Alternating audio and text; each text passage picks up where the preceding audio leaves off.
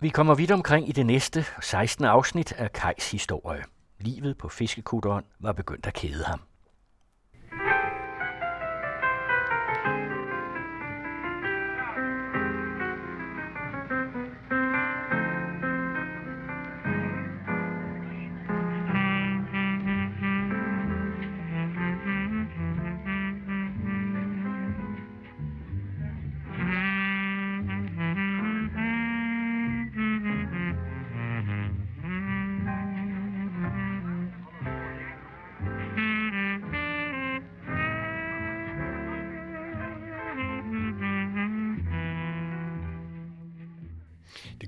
Det der med at, at sælge sort på fiskekutter. Hvorfor dropper du det egentlig? Nej, men det gør jeg, fordi jeg blev træt af at stå op kl. 6 om morgenen og køre derned. Og, øh, stå og høre på øh, det fulde fjols der. Han øh, drak sig jo fuld, så at sige, hver evig eneste dag.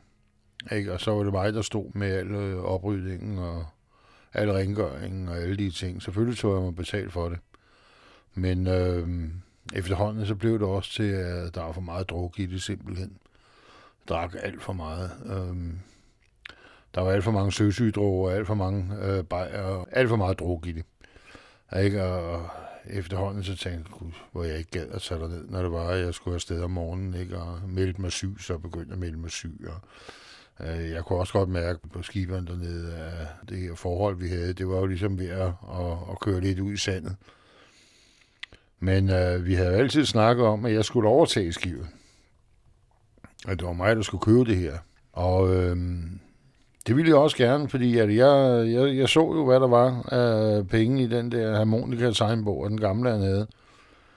Ikke? Og hvis der ikke var i hvert fald 30.000 kroner, så var han mukken. Altså, og det var efter, at han havde betalt alt, hvad der skulle betales af brændstof og havneleje og proviant og hvad der nu ellers kunne være. Altså, når måneden var om, så ville han have 30.000 kroner i æren. Det kaldte han 1000 lapperne. Det var nogle ordentlige lapper dengang. Men øh, dem øh, ville han have 30 af, ikke? Og det havde han som regel. Han havde masser af penge, og der var masser af penge i det, og der var masser af sorte penge i det. Det har jeg aldrig øh, haft noget imod. Jeg synes, det er nogle gode penge, og det er de penge, der skal forsøge tilværelsen for en. Det har i hvert fald været min filosofi igennem alle tider. De øh, sorte penge, det er dem, at man hygger sig for. Lønnen, det er det, man lever af. Og hvis man ikke laver nogen sorte penge, så er der sgu ikke meget hygge sig for, synes jeg ikke i hvert fald. Altså selvfølgelig er der, der øh, mennesker, der har en indkomst og, og så videre, og lever i et, øh, et liv, der sagtens skal få tingene til at, at fungere. Jeg har bare aldrig kunnet det. Så aftalen med den gamle, det var i virkeligheden, at jeg skulle købe det her skive, når han gik af, ikke? og der skulle gå et års tid eller to, før han øh, gik af.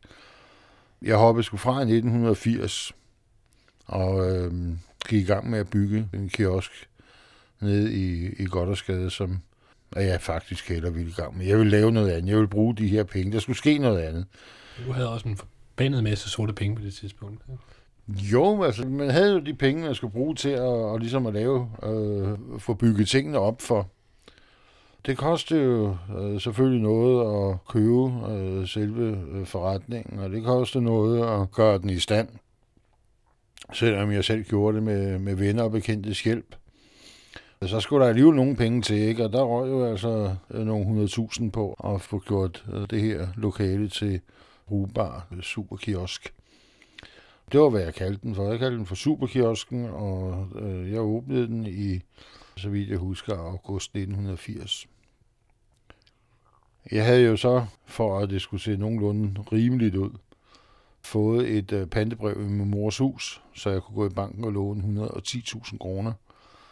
Øh, vi skulle for det første have nogle, nogle renter at, at trække fra, og øh, selve regnskabet skulle også ligesom hænge bare lidt sammen. Altså, øh, hvor fanden har man pengene fra? Men under alle omstændigheder, øh, så, så fik jeg et pantebrev og fik 110.000 kroner ned fra banken. Vi tog simpelthen alle de, de lån, vi trak det alt, hvad vi kunne på det her. Ikke? Så jeg hævde faktisk de fleste af pengene ud igen i lån. Og så var det ellers bare at gå i gang med at sælge, og, og det var jo også en lukrativ forretning indimellem. Altså, jeg har været god til at lave annoncekampagner, og om så jeg skulle sælge smøret med et tab på en krone per pakke, jamen så fik jeg jo lukket nogle folk ind, øh, som så også købte noget andet. Så købte nogle af mine smøger, noget af mit slik og nogle af de ting, der var øh, sodavand og øl. Og det var jo dengang, at det var smadret forbudt at sælge øl og vin og sådan noget efter uden for normal øh, åbningstid. Og det var før øh, Netto, de øh, lå på hver gadehjørne, og man måtte holde åbent ud over almindelig forretningstid. Så vi havde jo flere gange politiet kommende, slæbende tilbage med folk, der kom med, der havde købt øl af mig. Men altså, så længe de ville give en femmer for en bajer i 1980, ja, men så solgte jeg sgu bajer til dem. Eller en flaske vin til 40 kroner, som jeg kunne købe nede hos, øh, hos Aldi for 15. Ja, så kunne jeg jo godt se forretningen i det, og, og, og ligesom at sælge det her. Men øh, politiet, de kom jo øh, ind imellem, så stod de der jo lige pludselig inde i butikken. Ikke? Så måtte de have en sludder for en sladder, og øh, så måtte vi jo så love, og det gjorde vi ikke mere at, at sætte øllen ud bagved. Ikke? Ja, og det var jo så starten på det, for normalt så havde vi ølkasserne stående lige bag disken, ikke? så kunne vi bare tage dem derfra og så putte dem ned i posen. Men efterhånden så blev vi nødt til at gemme øh, de her bajer lidt af vejen, ikke? og så de røg jo ud på lageret. Ikke, men det var, øh, det var simpelthen en, en parodi. Ikke, for selvfølgelig omgik man det her. Men altså, det var sgu lige meget, hvad de gjorde, lige meget, hvordan øh, at de gjorde. Ikke? Øh, jeg solgte alle de bajer, jeg overhovedet kunne komme til. Al den vin, jeg overhovedet kunne, kunne komme til der i 1980. Og, og når man så tænker på i dag, der er det fuldkommen folk, de synes, at det er fuldkommen tåbeligt, hvis de ikke kan gå ind søndag formiddag og købe en flaske whisky i Aldi eller i Netto. Nu er det lige pludselig fuldkommen legalt. Men det var fordi, nu kom jo Netto, det er jo sådan helt andre mennesker, der kommer til. Ikke? Altså, da vi startede på det her, da vi startede med at lave det, der hed døgnkiosker, jamen der var ikke ret mange i byen. Ikke? Folk de kørte efter de her døgnkiosker, hvor der var åben, hvor de kunne købe nogle bajer bagom, eller øh, nu kunne de lige gå ind og så købe. Jeg tror, Simon Spis var en af de første, der startede med at sælge spiritus uden for almindelig åbningstid. Jeg kan da huske i hvert fald, at mens vi kørte øh, liveshowene og, og øh, nede på Vesterbro, der kan jeg da huske, at vi var over Hotel Merkur. Og der var sådan en lille butik i forbindelse med den her Hotel Merkur. At man kunne gå ind og købe en flaske whisky eller en flaske vin. Og så lavede han noget, der hed en tvangsbolle. Fordi han måtte ikke sælge vin og spiritus, hvis man ikke solgte mad samtidig. Så han lavede nogle mærkelige boller med et stykke spejepølse imellem. Købte sådan en bolle til 3 kroner, jamen så var det også tilladt at købe en flaske vin til 1.500 kroner. Så det var jo skide smart at Simon spiser at lave den. Men sådan må du ikke lave det, for eksempel i, i øh, så, som i, øh, i kiosker. Der må du ikke have med fødevarer at gøre på den måde, som du må på et hotel. Så øh, han, han fik lov til at, at køre det, og vi måtte jo øh, selvfølgelig stoppe med det. Vi, vi måtte ikke det her, ikke? og vi fik også bøderne for at, for at gøre det, ikke? men der var sgu så god fortjeneste i det, så øh, skide være med det. Men efterhånden så, så steg bøderne jo til et niveau, hvor man siger, jamen, nu kan det ikke betale sig mere. Jeg ikke Netto åbnet nede på Nørre Vold i øh, 1981, og de forskellige ting, de begyndte at, at køre. Jeg synes at ligesom om, at, at renten den steg voldsomt på de lån, som vi havde. Nu var den jo lige pludselig en kaskreditrente, var jo lige pludselig op på over 18 procent. Ikke? Så øh, vi betalte næsten 20 procent på det der øh, lån, som jeg havde taget. Ikke? Og øh, skal du først af med 2.000 kroner bare i renter om måneden for penge, som du overhovedet ikke har brug for. Det blev det surt for mig i hvert fald. Ikke? Så øh, jeg begyndte lidt at, at kigge mig om efter noget andet at, at lave. Jeg, jeg gad egentlig ikke det her sjov mere. Så jeg satte flere og flere til at, at passe den her butik om, om aftenen blandt andet. Og, øh, jeg gad ikke rigtig selv. Jeg begyndte at øh, se nogle af mine gamle venner, som kom på besøg nede i butikken, ikke? Og, og de begyndte at komme og havde store klumper hash med, og ej, hvor det duftede godt, og i, og vi skal lige ryge, og lidt ud bagved at få os en smøg, og hvad, øh, har du nogen penge? Ja, har du noget, altså, hvad, ja, hvad, skal du med en tur til Marokko? Ja, det ved jeg ikke rigtigt, altså, hvad, Ja, for fanden, vi kan købe det dernede. Vi har en forbindelse dernede. Vi kan købe det dernede for halvanden kroner grammet. Så tænkte halvanden krone grammet, hold kæft, men jeg kan sælge det her hjemme mand, for ja, 15-20 kroner eller sådan noget lignende grammet.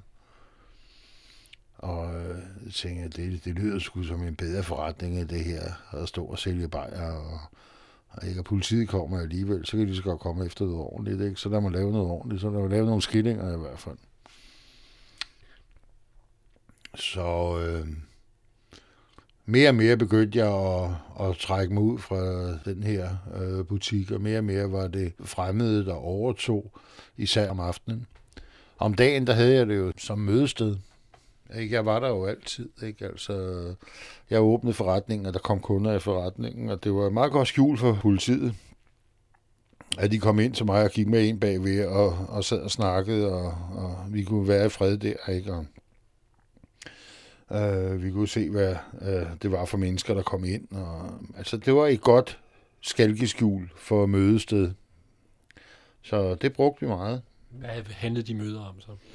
Ja, møderne de handlede om, øh, hvor god hast der nu var kommet hjem, og nu havde øh, den og den været afsted. Du, ja, nu vil de komme hjem med en kuffer, der prøv gang at smage det her, ikke? og prøv lige at se her, og prøv at se, hvor god den er, og han har lige taget 10 kilo med igennem med en kuffer, det gør.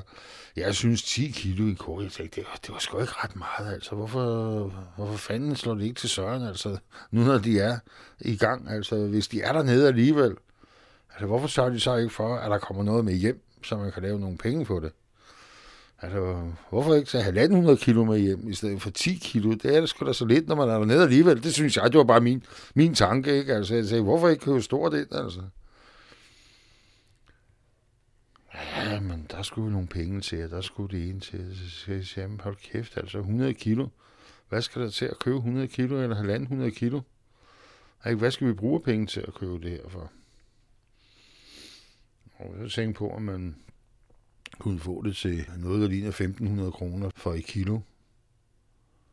Og så man regner det om til at blive 1.500, ikke? så er det ikke fordi, det er så voldsomt mange penge. Så er det, nu har jeg ikke regnmaskinen, men er det ikke noget med 300.000 eller sådan noget lignende? 1.500.000, ikke? Ja, 1.500.000 for 100 kilo, ikke? Mm. ikke? Og så er 50 kilo, ikke? Det er 75. Det er 225. Så er det nok derfor, vi havde 250.000 i dørene på vejen derned på den tur, vi tog derned. Jeg sagde, vi kører sgu 150 kilo dernede. Vi tager derned og kører 150 kilo.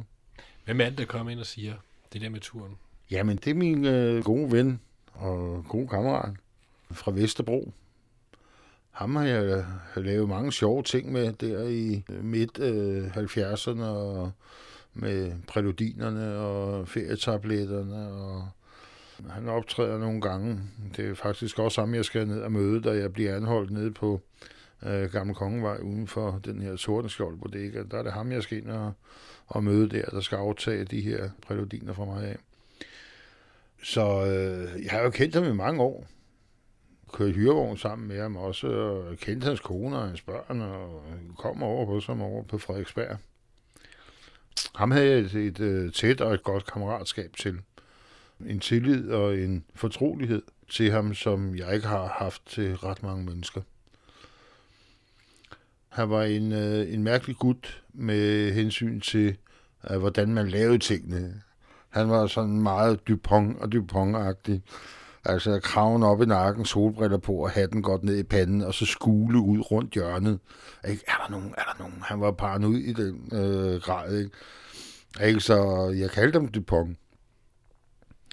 Ikke? Og så havde han så ham, som jeg fortalte om tidligere, som kravlede ned igennem loftet inden den her guldsmedforretning på Vesterbro. Ham kaldte også Dupont. De boede faktisk i den samme gade, den ene i den ene opgang, og den anden i den anden opgang. Så det var Dupont og Dupont, når jeg mødte dem. Ikke? Og de var nogle søde og nogle dejlige mennesker, og jeg holdt utrolig meget af dem. De er ikke mere. De er døde. Og øh, min gode ven her, som hed Jes, Jes Hansen, han boede nede på Koksvej, nede på Frederiksberg. Han blev skudt nede i bjergene i Spanien, på grund af, at han havde lavet nummer. Men, øhm, Men det var mange år senere. Ja, mange år senere, det ved jeg sgu ikke. Han kommer og, og, taler med mig her i slutningen af 81, øhm, starten 82. Og vi kører jo til Marokko der om foråret 82. Tidligt forår. Og hvordan var det en tur? Hvor, hvor mødtes I? Hvordan gik det for sig? Jamen, vi mødtes ude i... Øh, øh, ham og øh, hans kone var jo flyttet ud, nu når de havde haft de her kufferter, at de kom hjem. Så havde de også fået øh, lidt flere penge, end øh, man normalt har. Så de var flyttet ud i en øh, indpladsvilla ude på Hvidovrevej, hvor der var en, øh, en lille garage til og en dejlig have og Øh, derude så øh, mødtes vi der og, og begyndte at, at snakke om, og, hvor mange penge har du, og hvor mange penge har jeg, og, og øhm, kan vi komme afsted, og så videre, og så videre. Ikke? Så øh, jeg hævede, hvad jeg havde, eller hvad jeg kunne være. Øh, gik ned i min bankboks, og så åbnede jeg den, og så tog jeg skillingerne derfra, og han gjorde det samme, fandt pengene øh, frem der, kom ned i en plastikpose, og så kørte jeg til videre. Og der pakkede vi dem så og gjorde tingene øh, klar til, til turen her. Og lagde så øh, 250.000 kroner ind i dørene på den her gamle Peugeot øh, 504, som han havde. Og øh, så startede vi en tidlig morgen fra Hvidovre og kører mod Rødby. Ikke? Og så var det ellers bare turen dernede af. Et stykke ude for Valencia, så er det mig, der kører vi er jo kommet et godt stykke igennem, og er nu øh, ved den i Spanien, og jeg brager også til den her 504, jeg skal der ned af. Vi skal ned og, og, og finde vores ven, som bor i øh, Fugiola i øh, Spanien. Der skal vi så over natten nede. Så det er bare derudad. Og lige pludselig der eksploderer motoren. Slum. Så gik den helt død, og jeg trak jo så ind i nødsporet. Og så stod vi der med en motor, der var øh, sprunget, og 250.000 kroner i dørene, og hold kæft, ikke et ord spansk kunne man, eller... Men øh, Jesen blev simpelthen så rasen, så han kunne spansk. Jeg ved ikke, hvordan han gjorde det. Han sagde en masse hurtigt efter hinanden, og det lød grangivligt, som det var spansk, ikke? Men hold kæft, hvor var han sur over det der skete. Altså, når Dupont han øh, gik hen og blev sur.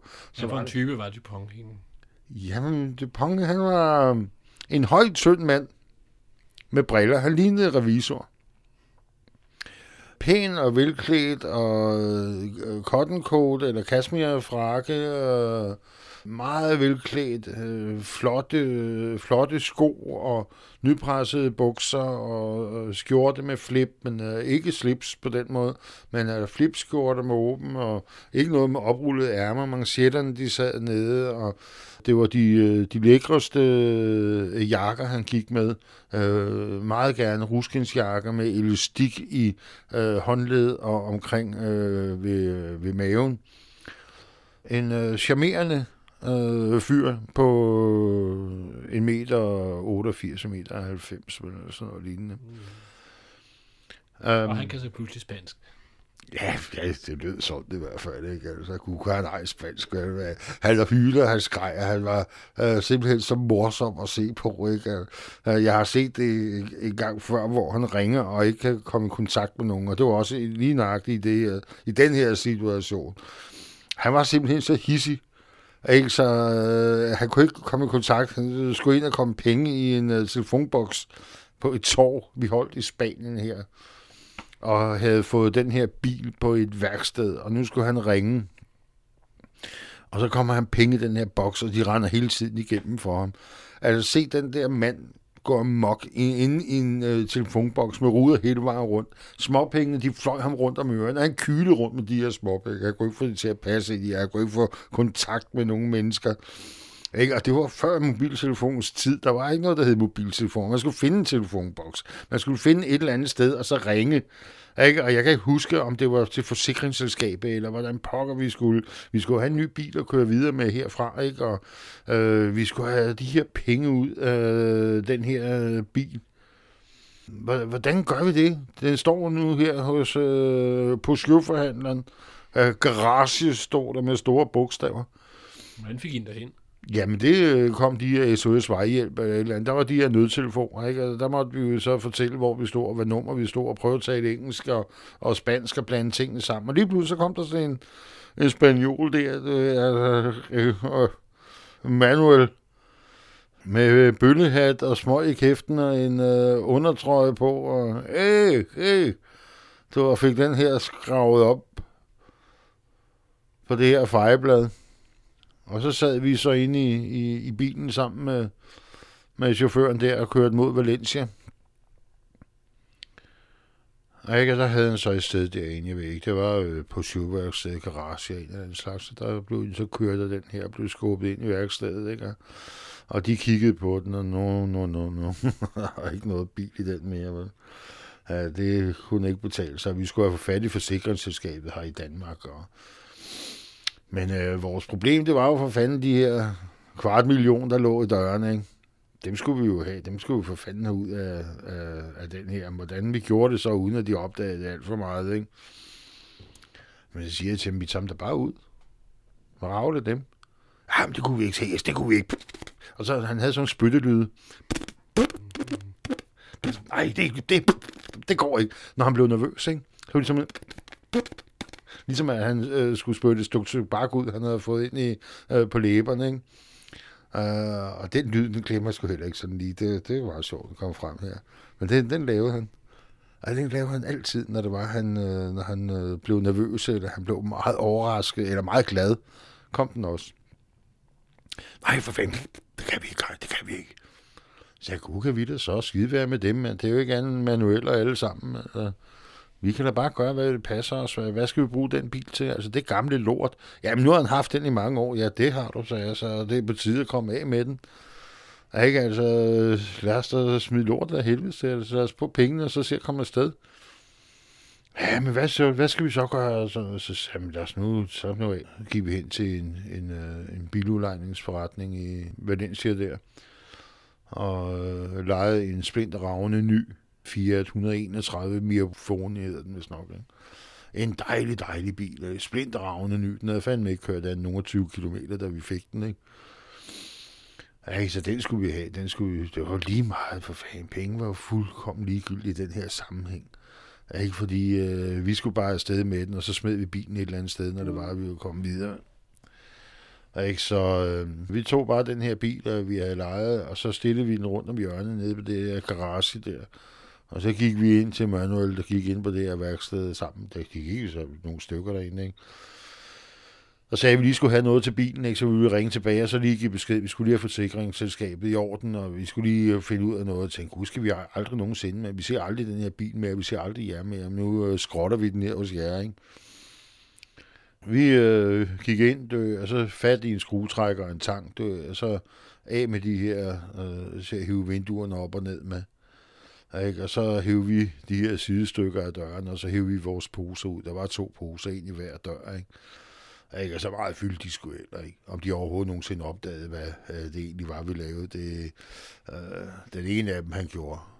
Han så godt, hvad det var, der var der. ikke. Men så sagde vi bare tak, og så gik vi ud af det her værksted, og så rundt om hjørnet, og så ind i bilen, og så væk derfra. Ikke? Vi har aldrig hørt mere, hverken fra øh, forsikringsselskab eller fra øh, yes med bilen, eller hvad fanden der egentlig skete med den, det, den er jeg ikke helt med på. Men øh, vi kørte i hvert fald videre mod Fugiola i den her helt nye Fiat 131 øh, der. Og kommer så også til Fugiola og kommer ind og bor hos vores ven her i Spanien. Og, øh, Hvad er han for en ven? Jamen, han er en ven her fra... Øh, han bor ellers øh, normalt ude i, øh, i Vierslev ude i Valby. Og har bare nogle kontakter, har rejst nogle gange i Marokko, og øh, har fået nogle kontakter med en god fyr i Marokko. Og øh, han har så lavet lidt med Jes her øh, hen ad vejen, og det er virkelig ham, der har og ved, hvor at det foregår der i Marokko. Og øh, han skal jo så med. Og, Hvordan bor han dernede? Jamen, han bor i en dejlig villa en stor dejlig villa i Fogiola. Og han har sin kone og sine tre børn. Han øh, er en øh, velhavende mand i øh, det her område, ikke? Og ja, han mangler ikke noget. Altså, hverken til husleje eller øh, ingenting. Fordi øh, det, han i virkeligheden lever af, øh, det er jo at køre med en tur til Marokko og op i bjergene og op til den her bonde. Ikke? Og så griner han. Han er, han er jordens øh, sjoveste gut. Han griner alt, simpelthen. Ikke? Han er fuldkommen ligeglad med de røver og banditter der i, øh, i Marokko. Det opdagede vi jo så, da vi kom dertil. Hvordan han behandlede dem, det var helt utroligt. Altså, jeg har aldrig nogensinde tur og, og behandle dem på den måde, vel? Han var fuldkommen øh, hæmningsløs over for dem. Ikke? Han behandlede dem som, ja, værre en dyr. Ikke? Så det er det eneste, de forstår. De fatter ikke en skid, men de er simpelthen så dumme. Ikke? Så øh, de her bjergfolk, man, de er dummere end dum. Altså, de har ingen intelligens overhovedet, udover at de ved, at de skal sælge noget, øh, sælge noget has, du skal købe det nede på deres farm, og, og de har den der primitive, ikke? Altså, hvis du ikke er lige så primitiv, så lærer du aldrig nogensinde at være sammen med dem. Det er nok rigtigt nok. Det er sgu nok rigtigt nok, hvad han siger. Ikke? Altså, du bliver nødt til at være, du bliver nødt til at være på det niveau, det er. Nu er der ikke noget, du kommer som herremand. Ikke? Og, og, og tror, du kan. det. Så slår de dig bare ihjel og smider dig ud over kanten på bjerget. De er ligeglade. Altså, de har overhovedet ikke nogen følelser for dig på den måde. De smiler til dig, ja, ja, det gør de da. Men øh, de har ingen overhovedet nogen følelse for at stikke gevær i nakken på dig og skyde dig, og så bare øh, smide dig ud over bjergsiden. Det havde de gjort flere gange. Men I tager afsted fra ham der, der bor ven for Vierslev, så er I tre i bilen, ikke? Vi er tre i bilen, ja. Kører afsted tre i bilen og øh, kører ned til Algeciras og skal med færgen over til Tanger der. Det var jo skide spændende, altså. Det var spændende. Jeg havde aldrig været den tur, vel. Altså, det var første gang, jeg var på turen øh, til Marokko, ikke? Jeg synes, det var sgu spændende. Det var lige så det krillede i maven, ikke? Og det var sgu lige før, man havde tyndskid også, altså for at sige det på den måde. Altså hold op, og det var spændende, ikke? Det var en rigtig god, rigtig, rigtig god tid, synes jeg. Altså, hvad, hvad angår oplevelser, altså, det, det, nogle ting, at man, man oplevede noget, som man aldrig nogensinde havde oplevet før. Man var ude i en gang kriminalitet, men som man, man var ved at lave noget, man kun så på film. Nu skulle vi også op i bjergene, nu skulle vi fandme ind i bjergene, der hvor de lavede den her, hvor de, hvor de faktisk trak planten op af jorden. Ikke altså, hvad er det så København, man sidder herhjemme man og dealer om øh, en klump pas til 8 eller 10 eller 12 kroner. Ikke? Nu skulle jeg fandme ned og se, hvor den blev høvet op af jorden. Ikke? Og det kan jeg huske, det var jeg helt vildt imponeret over. At komme afsted der, jeg var, mine øjne de stod på stilke, alt det øh, stod på mig, altså vil jeg sige. Hvordan var færgen? Det er jo en gammel plimsoller, altså. Det er jo bare færgen, der, der sejler mellem Algeciras og, og, og, og Tanger i Marokko, ikke? Ikke, øh, turen over, det tog en time. Altså, så hurtigt gik tiden for mig. Den havde taget to timer. Men øh, da vi kom over, så var uret, det var noget med tiden, der skulle skiftes der. Ikke? Turen derover, den tog to timer. At man skulle sejle i to timer. Men da jeg kom derover, var der kun gået en time. Fordi uren, de skulle stille tilbage, fordi der var tidszonerne der. Det var mellem Afrika, altså kontinentet. Og så, og så kom jeg så til Tanger og kørte ind mod, øh, mod byen, og så kunne jeg godt mærke, at den kunne jeg sgu ikke lide, den her by. Puha, det var skummel. Det var sgu skummel, altså. Men jeg var sammen med rødderne der, ikke? Og der var ikke noget at være bange for. Vi var store og, og, og, og stærke, ikke? Altså, øh, godt nok araberne at sige de lange knive der, men vi var sgu i en stor by, ikke? Altså, vi var i tang, og der var biler på gaden, der gik også mennesker, ikke? Og jeg synes, at jeg så det hele som en stor kriminal øh, roman. Alt, hvad der gik på gaden, det var skummelt, ikke? Og, øh, og sådan er det jo ikke. Altså, selvfølgelig kom der masser af de her, øh, der ville guide dig igennem byen, ikke? og øh, vise dig bazarerne, og vise dig de her ting, altså være din guide, og så få nogle penge for det. Ikke? Og øh, vi havde da også bilen, og øh, kørt hen og, og fandt os et, øh, et godt hotel. Men øh, de havde ikke deres egen øh, garage, ikke? Og vi var fandme nervøs for, for den her øh, bil. Altså, der var 250.000 kroner i den. Ikke? Men så er det sådan, at uden for hotellerne, i øh, de store hoteller i Marokko, når du ikke kan komme ind og parkere i deres aflåste parkeringsrum, så går der nogen rundt og passer på din bil. Så går der sådan en marokkaner med en øh, lang frakke på, og så går han sådan frem og tilbage hele natten.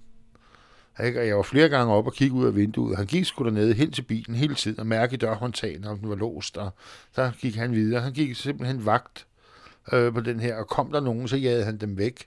Han var parkeringsvagt og sørgede for, at der kom ikke nogen og gjorde noget ved din bil. Så betalte man de her få dirham, at det kostede at have ham gående en hel nat. At det kostede det os 10 kroner, eller altså, det var fuldkommen lige meget.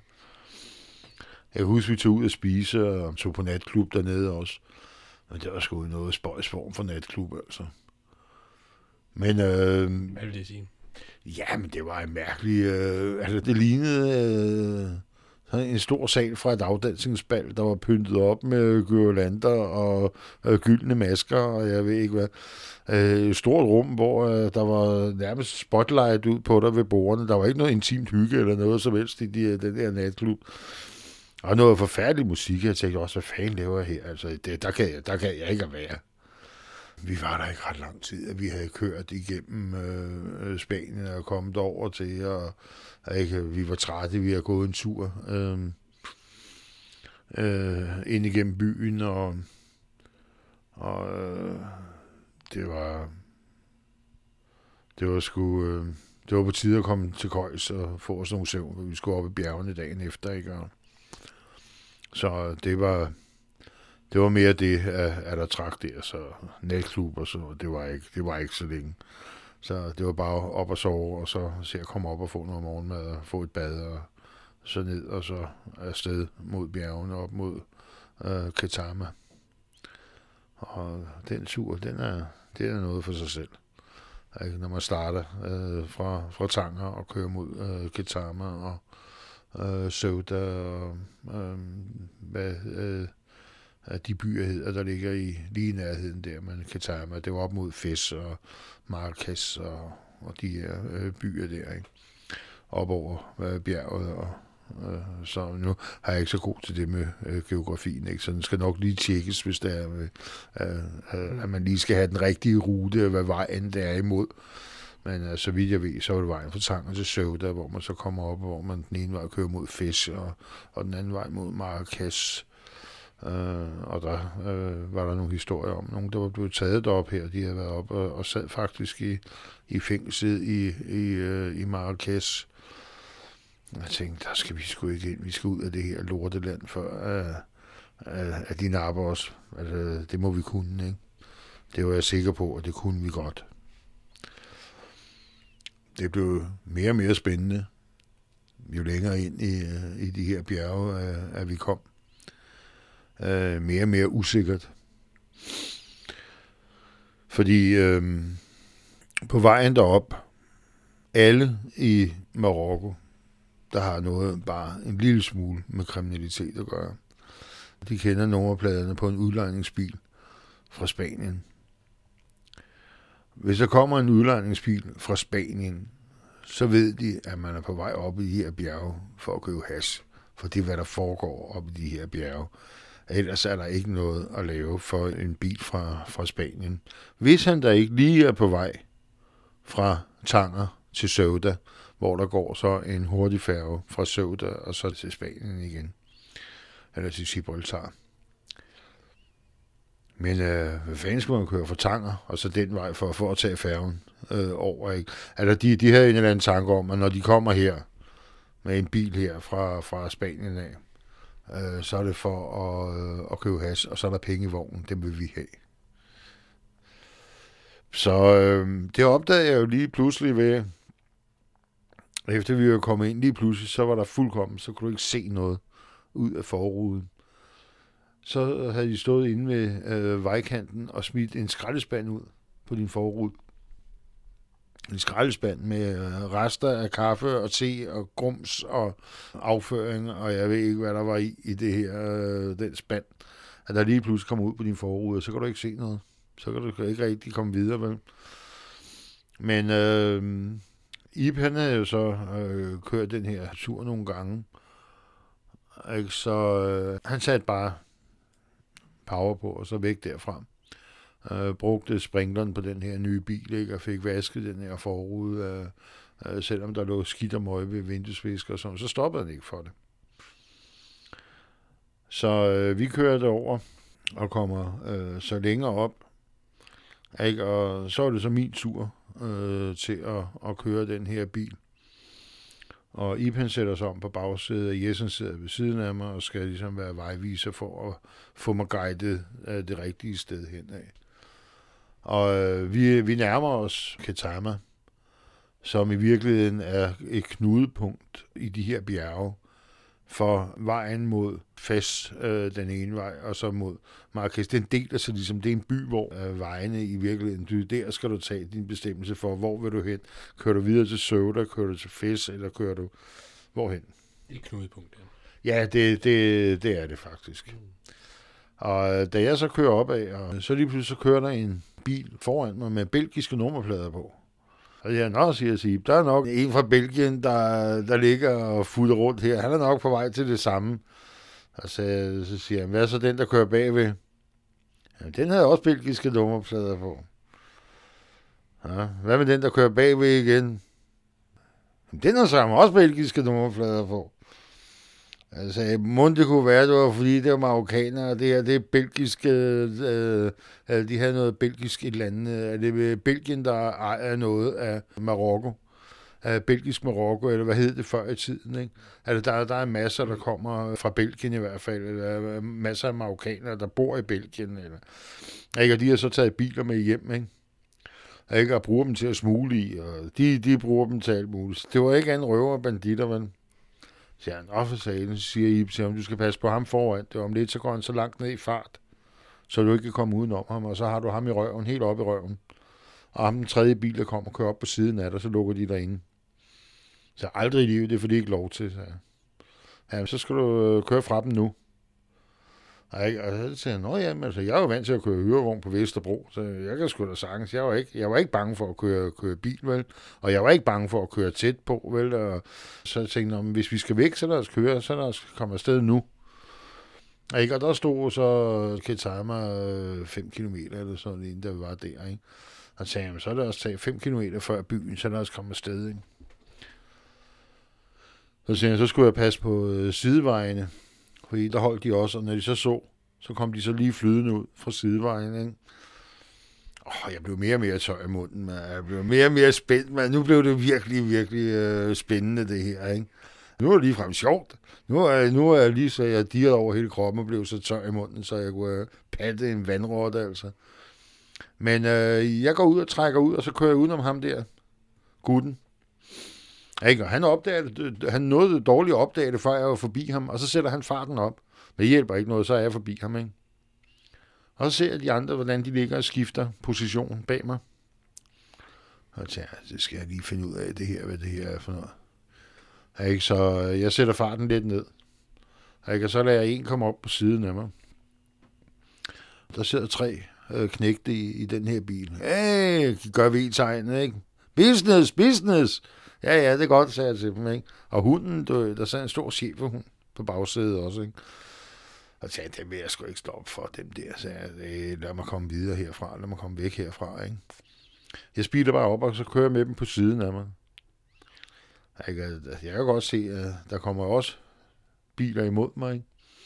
Altså, hvis jeg holder dem her, så kører jeg lidt ud og skubber til ham. Ikke? Så det er sgu ham, der har afgrunden der. Ikke? Så stopper han vel, så trækker han vel ind bag mig. Ikke? Jeg vil ikke have ham foran. Og vel, det sagde I også. Altså, det skal du fandme ikke gøre. Du skal ikke lade ham komme foran. Ikke? Fordi så bremser han derned, hvis han kan komme til det. Ikke? Altså, så han kommer ikke foran mig, så, så skubber jeg ham kraftedeme ud over kanten. Ikke? Ja, men vi skulle passe på, du var politiet, og de var også, altså det, det var jo deres venner, ikke mere eller mindre, ikke? fordi det var, de sørgede for, at politiet havde også havde deres øh, lommepenge, ikke? så jeg skulle lige passe på, hvad det var, jeg lavede. Så, så kører jeg bare fra dem, så jeg, så der var kører. Jeg kører for fanden i en helt ny bil. Det der gamle vrag, de ligger og kører i, de kan aldrig nogensinde følge med, hverken optræk eller noget. Så, jamen, så kør. Så bragede jeg den af, og så kørte jeg. Ikke? Og så forsvandt de også bagud. Ikke? Og de prøver så at, at følge med, og de får kontakt med mig op igen. Men da vi kommer op til uh, Ketama, der ligger et, uh, et stort torv, ligesom en markedsplads. Og øh, så har de kontakt med mig igen, de her øh, rødder, og skal nu se, hvad vej jeg vil køre. Om jeg kører lige ud til Søvda, eller om jeg kører ind mod, øh, mod Fes. Fordi jeg skal mod Fes for at komme ind på den bjergvej, der fører ned til den her øh, som øh, nu øh, er, er han kendte, Ib kendte. Da jeg kommer op der, så siger I, bliv ved at blive gav, bare drej. Og jeg tænkte, hvor fanden skal jeg dreje hen af, mand? Jeg, jeg kunne ikke se nogen vej. Der, der var ikke nogen vej. Der var øh, hønsebuer og øh, geder og folk med turban på og kjortler. Og der, det var et stort råd, der hvor jeg var. Der var sgu ikke nogen veje. Men du skal bare køre ind over det hele, så altså bare se at komme igennem det der, og så komme ud på den anden side. Ikke, jeg kunne, øh, han sagde, du kan se nede der, så, så der kan du se den her. Der var ligesom sådan en byport. Ikke, der står sådan til søjler, og så sådan nogle øh, udskæringer på. Ikke? Så den skal du igennem, og så skal du væk herfra. Og jeg tænker, hmm hold kæft, mand, det her, det var altså, øh, det var lidt anderledes, end at køre på Istegade og, og Koldbjørnsensgade, Vesterbrogade, det her. Det var sgu, øh, det var sjovt. Det var, det var eddermame spændende. Så jeg tog den ind over den her øh, markedsplads. Så, ligesom når man ser de, jamen, de, sidst jeg så det, der var det i den der øh, Kong Salomons miner. Og øh, Indiana Jones, men hvordan de kører, hvordan markiserne de bliver revet ned, fordi bilen den rammer, og øh, de der æselkager, de har, de vipper op, og frugterne render af, og hønsene, de flager op rundt omkring hele vognen. Sådan var det, sådan, det var mit scenarie, da jeg sad inde i bilen der, ikke? Jeg tænkte, hvad fanden er det, du laver? Hvad fanden er det for noget, det her, ikke? ikke? Men de fulgte ikke efter mig, de andre. Jeg sagde, åh. Og så kom jeg så ud, så kunne jeg så mere få styr på, hvor jeg bazar.